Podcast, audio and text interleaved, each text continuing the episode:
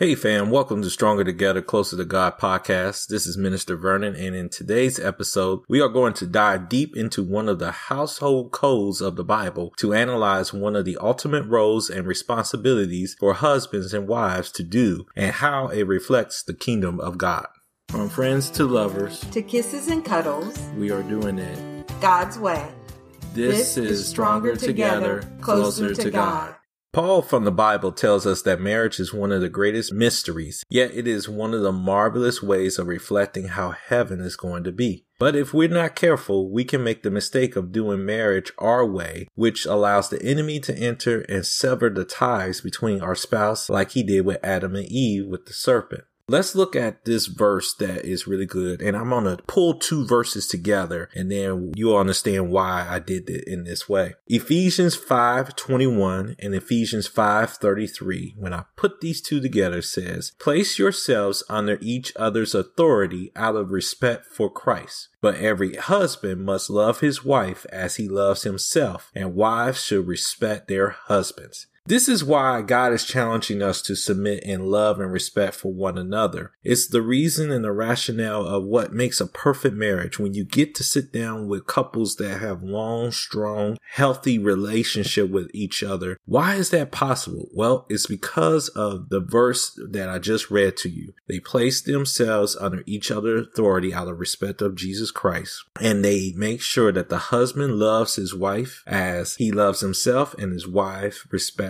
him as she would with Christ. There are three points to this message. The first point is submission is a requirement for both parties. Let's go back to Ephesians 5:21. Place yourself under each other's authority out of respect for Christ. See, submission is not a one-way street. It's a two-way street. John Maxwell once said that spiritual leadership requires giving up yourself for someone else, and that is why Paul is asking within these few scriptures for both parties to provide mutual submission. It's not about I want it my way or the highway type stuff. It's about looking and reflecting on each other and what is going to bring out the best for each other. And sometimes some of those things might mean to make those sacrifices for one another. But how do we submit to each other the way that Christ wants us to submit in our marriage? Well, this leads to point number two. God is asking each spouse to submit in an area that is secondary in nature to us.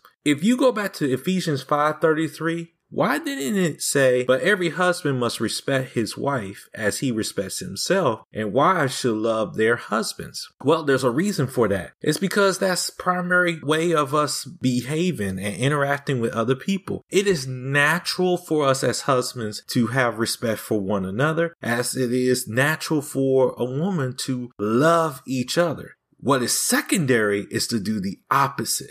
And I think that's why God got us together. Two people who are incomplete, who has pieces of the puzzle that when we really mesh and really come together as one, we can bring out the best in each other. And some people might say, wait a minute, wait a minute, wait a minute. This may be uncomfortable. I don't know if I can do it. And I think the whole idea of this verse is just very simple. We need to let go of control the control of the ability to handle the situation and expand our capacity. So with Ephesians 5, 21 and 33, Paul just gives us the direction. This is how effective marriage will work. Now we got to understand the how and the why behind it. So let's look at the wife first. Ephesians 5:22 it says wives place yourself under your husband's authority as you have placed yourself under the Lord's authority. Now I know some women will probably say to me, wait a minute, wait a minute. Didn't you hear Aretha Franklin song singing about respect? Absolutely. But also remember 2 years before Aretha Franklin came out with The Redemption of Respect, first singer to sing that was Otis Redding. And Dr. Emerson Eggerichs, author of Love and Respect, he made a statement. He said, A woman does need respect. And if a man loves her properly, she will get that respect. But the primary meaning in Otis Redding's song is a cry from a man's deepest soul that says respect is what he needs and he's got to have it. After all, respect does something to the soul of a man. God made him that way. And if you don't believe me, just take a time to just watch your husband at work. Watch him during playing online video games or if he's on the basketball court or whatever he loves to do. And notice how the other people and himself give that respect to each other. It's just so natural. It's just so flows that way. Just as it is, it's just so natural to flow for a wife to give love because of the nature and the nurturing that is within you. And we'll talk to the men about that in a second. And so how do we do that? How do wives make sure that they're to respect their husband and the authority that's been placed upon them by the Heavenly Father? Well,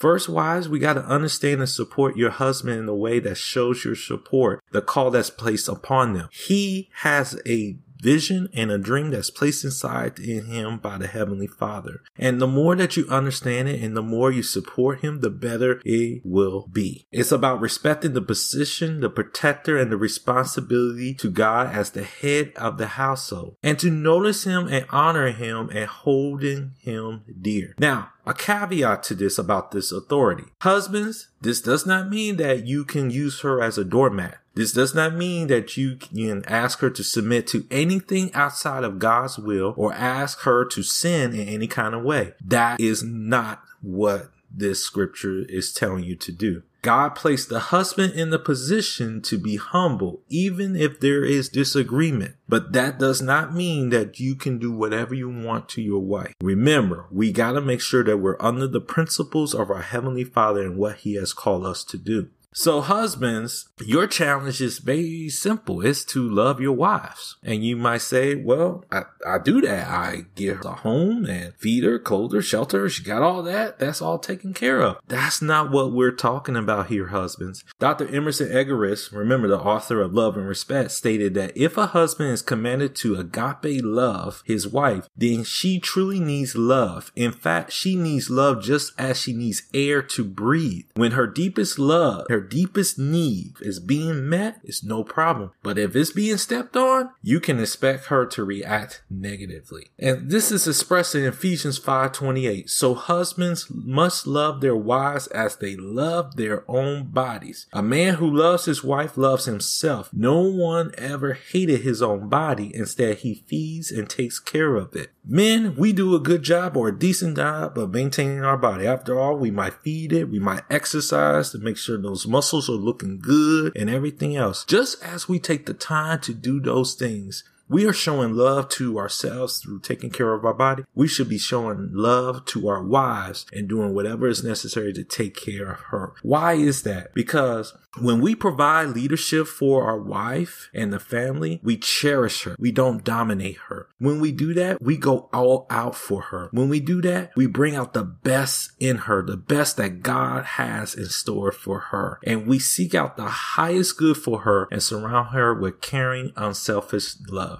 Now, nothing in these statements gives you the authority, like I said, to act like a dictator. You give her the strength and encouragement that she needs to become the woman of God. And we got to move first. Now, the caveat to that is we're also the one that takes the blunt of what the enemy attack is. We'll probably encounter it first. And our job as husbands is to protect our wives from that attack that might come. But also in the meantime, Whenever we are doing things, we have to take into consideration how to put our wife first. That might mean that instead of doing certain things that you want to do, let me go check with my wife and make sure there's nothing that, that she needs me to do. I want to take care of that first before I take care of some of the needs that I need to get done. Wives, we need you to teach us how to love and husbands, you need to be able to teach your wife how to show that respect in a God's way, not in a world way. Point number three is very simple. Our marriage has the ability to reflect the truest intimacy of heaven between God and the church right here on earth. Dr. Tony Evans once said that God works through the institution of marriage based on the structure that he has designed. And right where we see Ephesians 5 30 31, it's emphasized this. It says, We are the parts of his body. That's why a man will leave his father and mother and be united with his wife. The two will become one. See, the ultimate sacrifice of being being one. The ultimate impact of love is that love continues despite it all. It's deliberate actions and attitudes that lead to the concerns of the well-being of others. And we're constantly and we're sincere and we're pure with one another. See, this is how Christ gave himself for the church in love. And the day he will be more fully united with her. Ephesians 5:24 gives the wife for the wives. The husband is the head of his wife as Christ is the head of the church. It is his body and he is the savior. As the church is under Christ's authority, so wives are under the husband's authority in everything. And for husbands, this is your why. Why you want to give that love to your wife? Because as Christ loved the church, he gave his life for it. He did it to make the church holy and by cleansing it, washing it under the water among spoken words, then he could present it to himself as a glorious church without any kinds of stains, wrinkle, holy and without fault. Take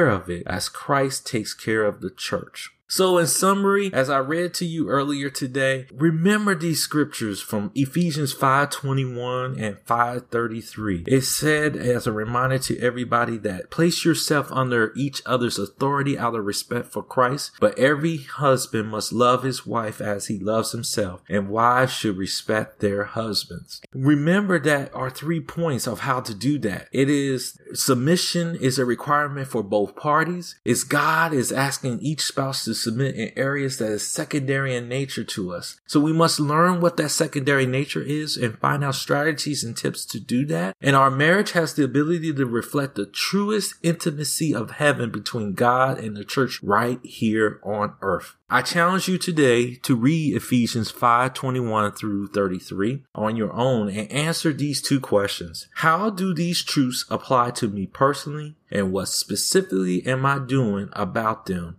and how can I improve upon them?